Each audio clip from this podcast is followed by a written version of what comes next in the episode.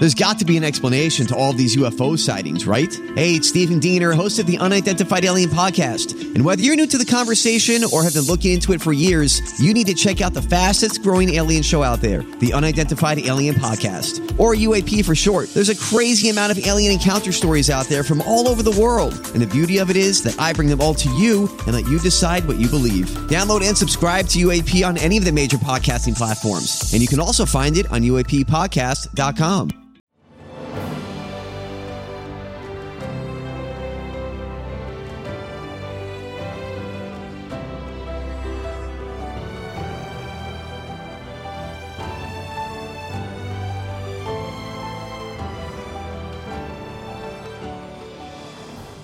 Welcome to the newest episode of Beyond the Fame with Jason Fraley. I'm your host, Jason Fraley, picking the brains of the top filmmakers, musicians, and artists of our time. Billy Porter brings his Black Mona Lisa Vol. 1 Tour to DC's Warner Theatre on June 2nd. He joined me to discuss his groundbreaking career from Broadway's Kinky Boots to TV's Pose, where he became the first openly gay black man to win the Emmy for lead actor. Good morning. Hey, Billy Porter. Hey, thank you so much for joining us on WTOP in DC. Thank you very much for having me. We're talking because, this is a real honor to talk with you, but you're coming to DC's Warner Theatre on June 2nd, just announced the Black Mona Lisa Vol. 1 Tour. Obviously, that's the name of the album. Why we go with that for the title of the album and the tour? I know the sort of the poster is like a disco ball and you know, done up under the ball, but what's the Mona Lisa vibe going for? Is it, are we smiling, not smiling? Is that what you're going for? Or what's in the title? Well, you haven't really seen the Black Mona Lisa artwork yet. Okay. The Black Mona Lisa artwork comes with the actual single and the album. So you've seen the volume one of it, which is the teaser of where we're headed. I was working with Justin Tranter, amazing pop songwriter, and his team. And, we were talking about stuff and talking about my life and trying to figure out what we wanted to write about, and that title just came out of the sky. It just dropped out of the sky. And what I love about it is that it speaks to the classic nature of who I am and where I come from and what my work is rooted and based in. And as a 53-year-old, it also speaks to the fact that I'm the future as well. Mona Lisa has been around a long time and she's still relevant. So what I want, even more than relevant, beyond relevant, right. She's the past, the present, and the future. So that's where that title came from. And you are the past, present, and future. I love it. Thanks for explaining that one. And you said it sort of captures where you come from and everything. And you can hear that in the new single that's off there. Baby Was a Dancer. Hey, it's catchy, by the way. Just, thank you. Before we hopped on here. A bop, as the children say. Yeah. Oh, it's a total bop, as the youngins say. But it does speak, it goes right into speaking where you came from. She was born in September of 1969 and the summer of lovers ended that night. Go into how that suits you. Obviously that was, the year you were born. And since day one, have you been in overdrive? Yes, of course. Listen, you can't be where I am unless you're in overdrive. The song speaks to my history and it addresses the haters, right? I was told that my queerness would be my liability, and it was for decades until it wasn't. And now my queerness is my superpower. So the song speaks to overcoming those haters, the ones that don't believe in you, and figuring out how to believe in yourself and dance anyway.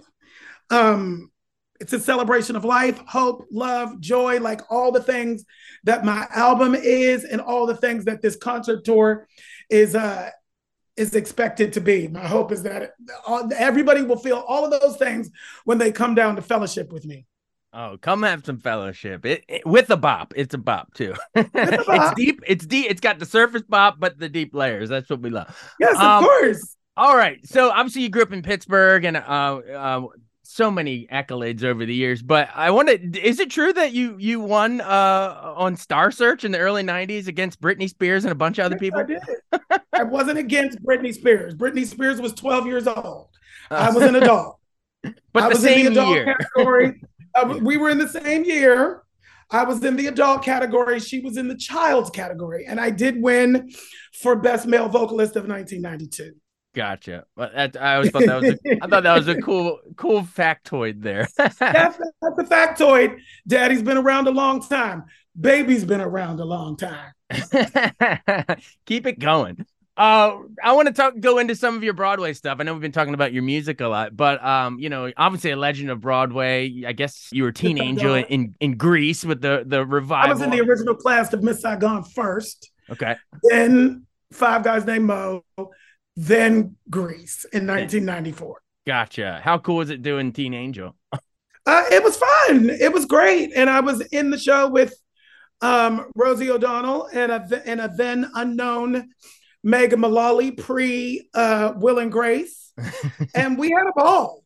Oh, I'm sure it was a blast. But of course, the one that we all know you from is originating the role of Lola in Kinky Boots that came out in 2013. Cindy Lauper, Harvey Fierstein, the whole thing. 10 years ago today. Is it really today? Not today, but like 10 years ago this year, like almost close. It's going to be. I think we opened April 5th. Wow. So yeah. Wow. We're really coming up on the actual 10th anniversary. That's crazy. Absolutely. Obviously won you the Tony, won Grammy for Best Music Theater Album. Yeah. Whenever I think of that show, I mean, I saw it on Broadway and I remember it just dancing in high heels on those conveyor belts. Like, was that how, I mean, you must've been exhausted after that. Very carefully. And, you know, I have to say I've been doing 8 shows a week for 30 years. You know, there's a stamina, there's a discipline that comes along with that craft. And yeah, it's exhausting, but it's also invigorating and inspiring at the same time. And it's like being an Olympic athlete. You know, you learn how to take care of yourself, and it's a love. I love it. So. Well, yeah, in addition to the difficulty and you know, endurance and everything, the skill to do it. But Lola as a character, though, must hold a special place in your heart still to this day, right? Yeah, it's very redemptive for me. You know, like I said, you know, I was told my queerness would be my liability. And, you know, Lola would never have happened if I hadn't chose myself and my queerness. If I had forsaken my own self, Lola would never have happened and I wouldn't be sitting here right now. So I'm glad I chose myself. Well, and you might have inspired other people to choose themselves too. So that's got it. Well, the hope is that I have set some other people free in the process. Yes. Absolutely. Set them free. I'm Bradley Trainer. And I'm Don McClain. We have a podcast called Blinded by the Item. A blind item is gossip about a celebrity with their name left out. It's a guessing game, and you can play along. The item might be like, this A-list star carries a Birkin bag worth more than the average person's house to the gym to work out. Pretty sure that's J-Lo. And P.S. the person behind all of this is Kris Jenner, LLC. We drop a new episode every weekday so the fun never ends. Blinded by the Item. Listen wherever you get podcasts and watch us on the Blinded by the Item YouTube channel.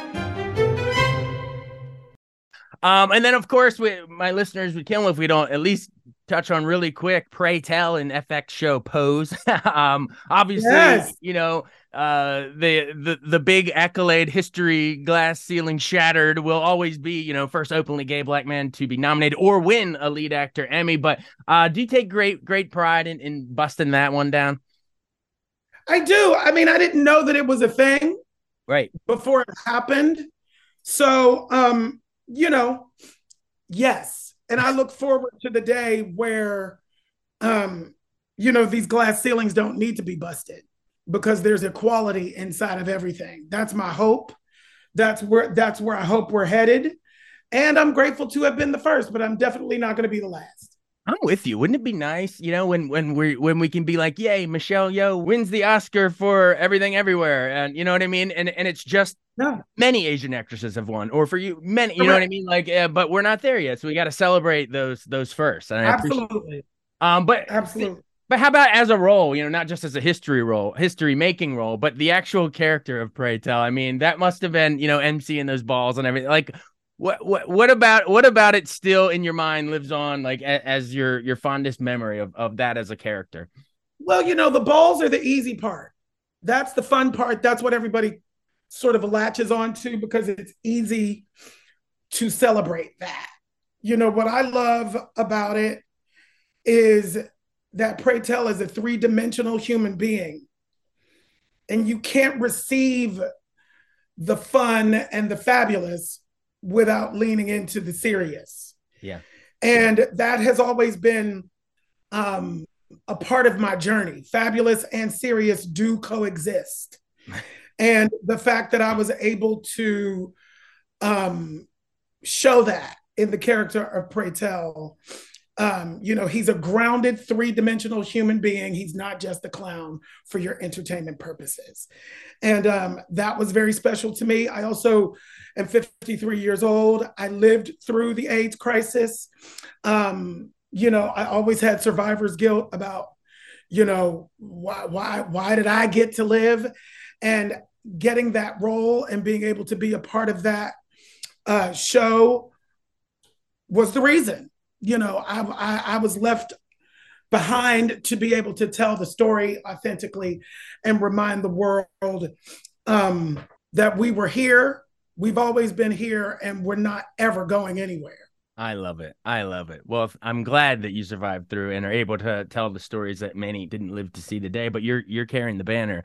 How rewarding has it been to, you know, we've talked a lot about, you know, behind the microphone on your albums or on stage or on screen, you know, being the one in front of the cameras and in front of the audiences. But how rewarding was it to sort of do the behind the scenes thing, win a Tony for co-producing as sort of a creative behind the scenes of A Strange Loop when that won Best Musical? I mean, that was, you're talking about fabulous and serious. That really shook up the world as well. But is it cool being, you know, being able to work sort of in a creative for other people's shows as well? Yeah, you know, I also directed a film called Anything's Possible. Yep. That debuted on Amazon last July. Yeah. And you can see it now. And I also directed an episode of the new Fox series called Accused this past season, Robin's Story, episode 5. Ooh. And, you know, for me, it's about being in a unique position to take the reins and tell the stories authentically that historically, A, have either not been told or B, have not been told properly. I started a production company, Incognito Productions, last June, and our focus is on Black excellence and queer joy. It's a celebration of those things. And, you know, I'm excited to be able to be at the helm of guiding that. Because truth of the matter is, I am the change that I need to see. Mm-hmm. I don't need to wait for anybody else to do it. I have learned that I need to engage myself and do it myself. So, you know, that's what all of these sort of multi-hyphenates are about. That's what it's about, is to try to continue to be a leader in these spaces and really, really make a difference and create representation for my communities that I never saw when I was young. Right. I love that. You are the change that you've been seeing. We are the ones we've been waiting for. I love that. I love it. Well, keep doing all those multi-hyphen, you know, slashes of different roles, because you are so close to that EGOT, my friend. I am. What do we got to do to get the O and the EGOT? You've got everybody else wants it more than me. You know, I'm working on it. Listen, it's all about the work. I'm doing good work, and the universe will make it happen when it's supposed to. That will take care of itself. As long as just keep love yourself, as the dance club love song yourself, said. Honey. Just keep that going. Choose yourself. Yeah, choose yourself.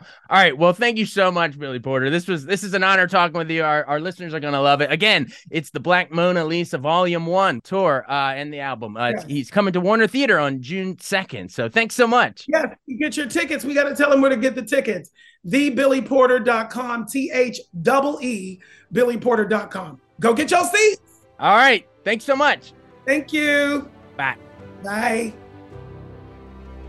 Thanks so much for listening to Beyond the Fame with Jason Fraley. Our theme music is Scott Buckley's Clarion. Remember to give us a 5-star rating if you like what you hear. We'll see you next time.